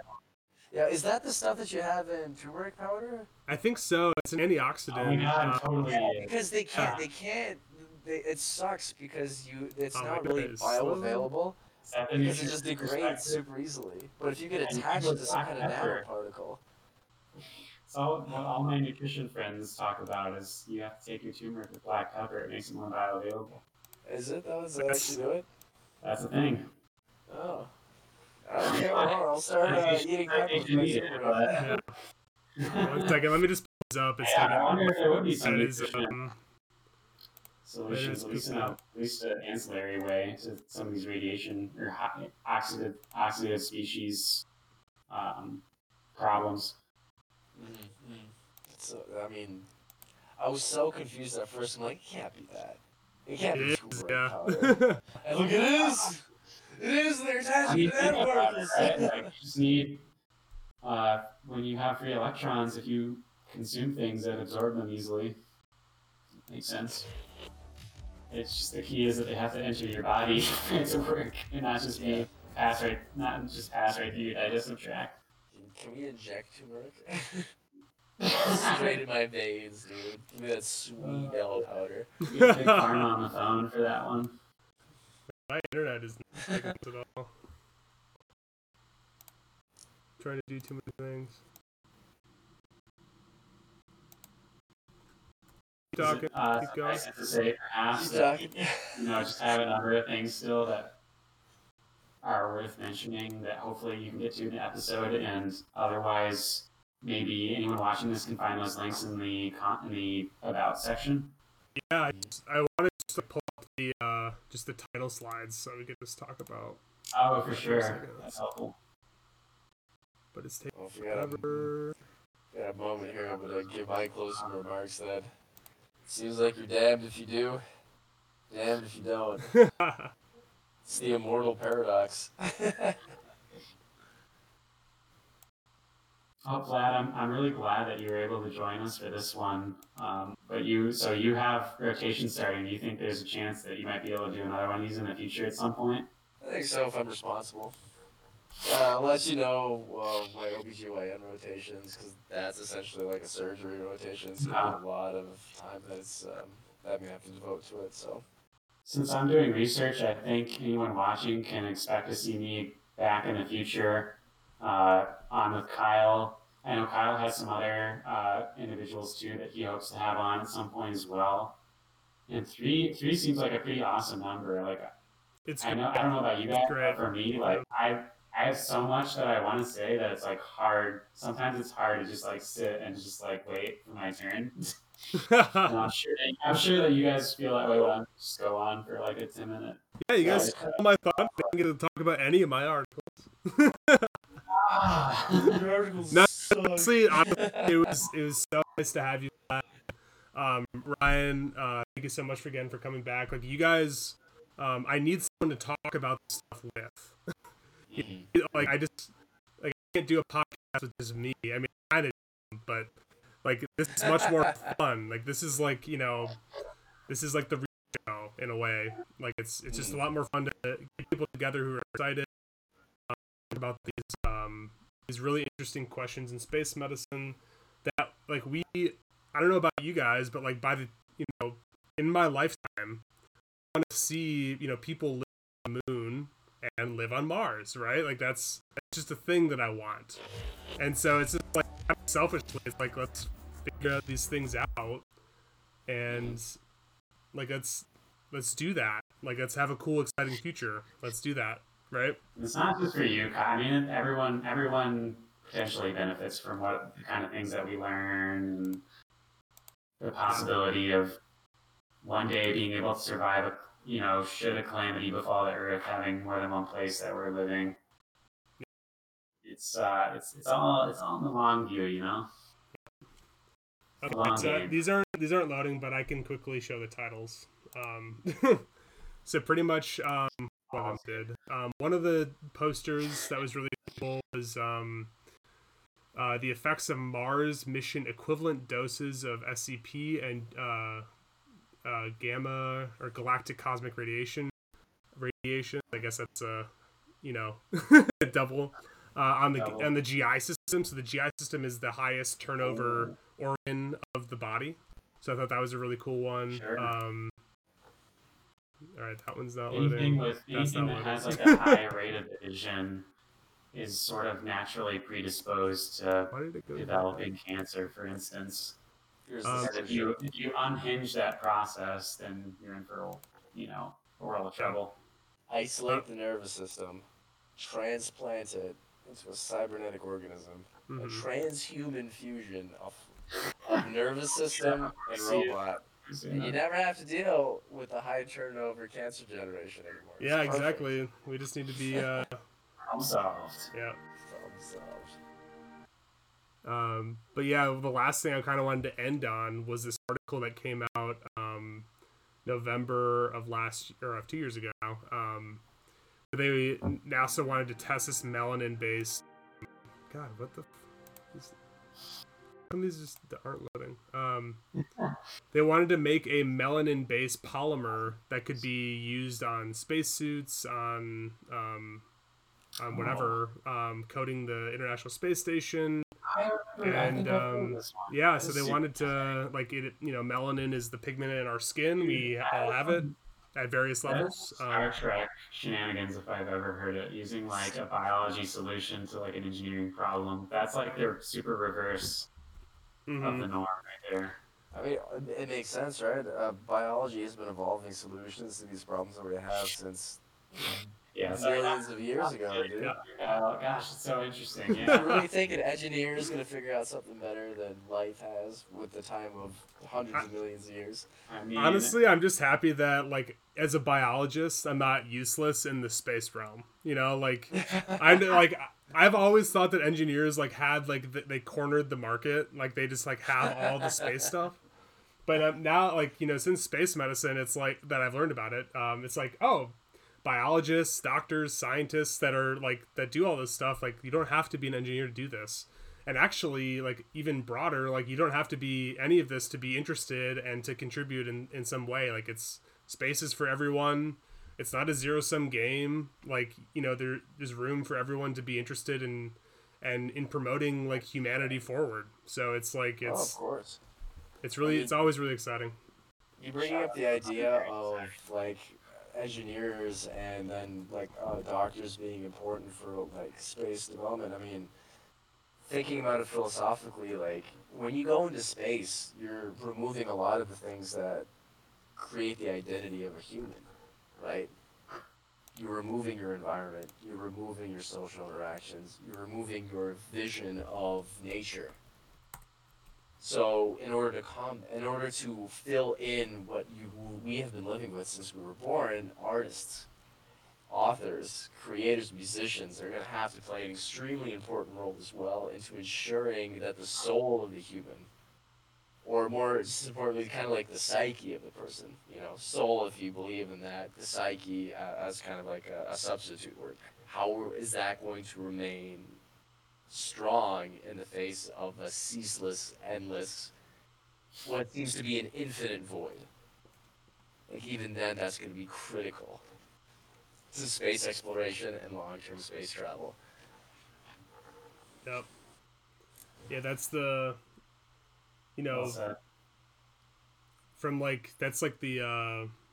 psychological point of view, but also from a biological point of view, when all these things end up happening to us and, all these different environmental changes pretty much the... Yeah, exactly. So pretty much like... Yeah. Model, baby. Well, it's like... I mean, I think this is a good place to end, but it's like... When you go to space, like, you know, there's all these, like, environmental factors that kind of, like, you know, will end up selecting for different, you know, for people to survive in this. If we have, like, a sustained Martian colony, you know, a sustained lunar colony, like, it's like a set of birds that, like, are able, like, one or a pair of them make it over a mountain pass, and they have a new different environment on the other side. Eventually, they speciate. Like, eventually they become, like, a different species. So, like, from a large existential question, from a more of a biology standpoint, we will speciate, and, like, we will become the aliens that, like, live on other planets, you know? We will become the Martians. And, like, do we, like, will our psyche be able to, like, stay up with that? Will our culture endure?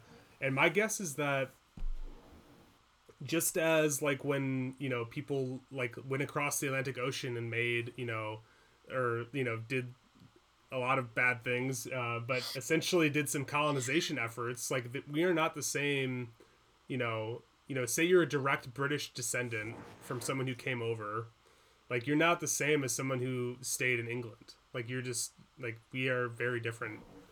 And so it'd just be very interesting to see if, like, we unite in all of humanity as this kind of, we are humans, even though we're, like, kind of different subsects of humans and different planets and systems that we live on. But I don't know, it'd be a crazy wild time, and the medical component is the basis for all of it. Like, all of that exciting future, with all of its ups and downs, like, it's like the basis is both an engineering and a medical component. Yeah, rest in our ability to actually make it happen. Yeah. And not just be a bunch of people with, you know, cancer and cardiovascular disease. Yeah. On the broken spirits. Yes. All right. Well, do you guys have any other final comments? I don't personally have anything that I can, like, shout out. Like, this is my thing right now. I don't even really have a Twitter handle or anything that I would like to share. Vlad, do you have like a place where you would want people to reach you if they happen to see this and have questions for you? I guess just an email. Or we can just go past that for now and say, like, hey, this is Vlad from MSU, and if you direct questions to Kyle's Twitter, then Kyle can get to Vlad or me. Yeah, that'll be perfect. Yeah. So you took the words out of my mouth. Yeah, the Twitter account is at TalkSpaceMed on Twitter, and happy to field any questions from anyone. Happy to have more discussion. Over the past, like, couple weeks, we've gotten up to just under about 200 followers. So it's been getting, you know, it's people are awesome. Starting to follow it, and it's like, I don't know, it's kind of cool. I mean, I'm here mainly just for me, because I just, like, embracing my inner nerd. But yeah, the people are interested is pretty dang cool. Yeah, the metric for success is just doing them.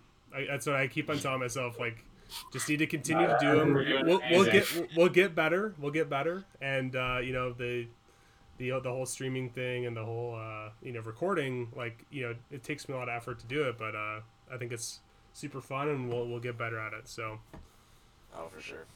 And just thanks so much for taking the time, both of you, and you know, out of your schedules, and super fun to hear your perspectives and hear the questions and things that you're interested in, because as a space nerd, there's nothing better than talking to other space nerds. It's like the best thing.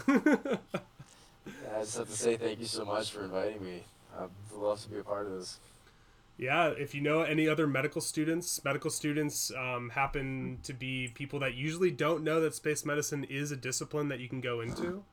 There's very few people. They usually need someone or something to tell them that it exists. So, you know, if you're listening to this and you're a medical student, please just say, hey, there's this thing called space medicine, and look at this residency from Mayo Clinic, or look at this residency from UTMB. Like, it's a real job that you can do. And it deals with, you know, all these crazy problems that we've talked about. So I think everyone at Vlad and I's medical school knows about it because I just can't shut up. That's great. I mean, you're passionate when you can't stop talking about it, and when you have to make a podcast to talk about it more. Yeah, for sure. Cool. All right. Well, so. If you guys can outro yourself, and I'll pick it up after you guys are done. Yeah, I'm Ryan Penty, Michigan State medical student, currently doing a year of research on precision medicine and hopefully space-related precision medicine topics. Right now, I'm mainly focusing on coronavirus, but interested in talking more about space medicine in the future, learning more, just like everyone else, finding ways to get more of the public aware and interested in the topic, and hopefully, happy to be doing this again in a month or whenever we go next. And I'm Vlad, student at MSU. Maybe someday gonna be a cosmonaut, who knows? I love immersion and I love painting. Thanks again. Damn, we need to talk about that next time. And I'm Kyle Anderson, your medical student / space nerd host. Thank you so much for listening. This is Talk Space Med, Orbit 2, Space Radiation. Don't forget the sunscreen. Thank you so much, and see you next Orbit.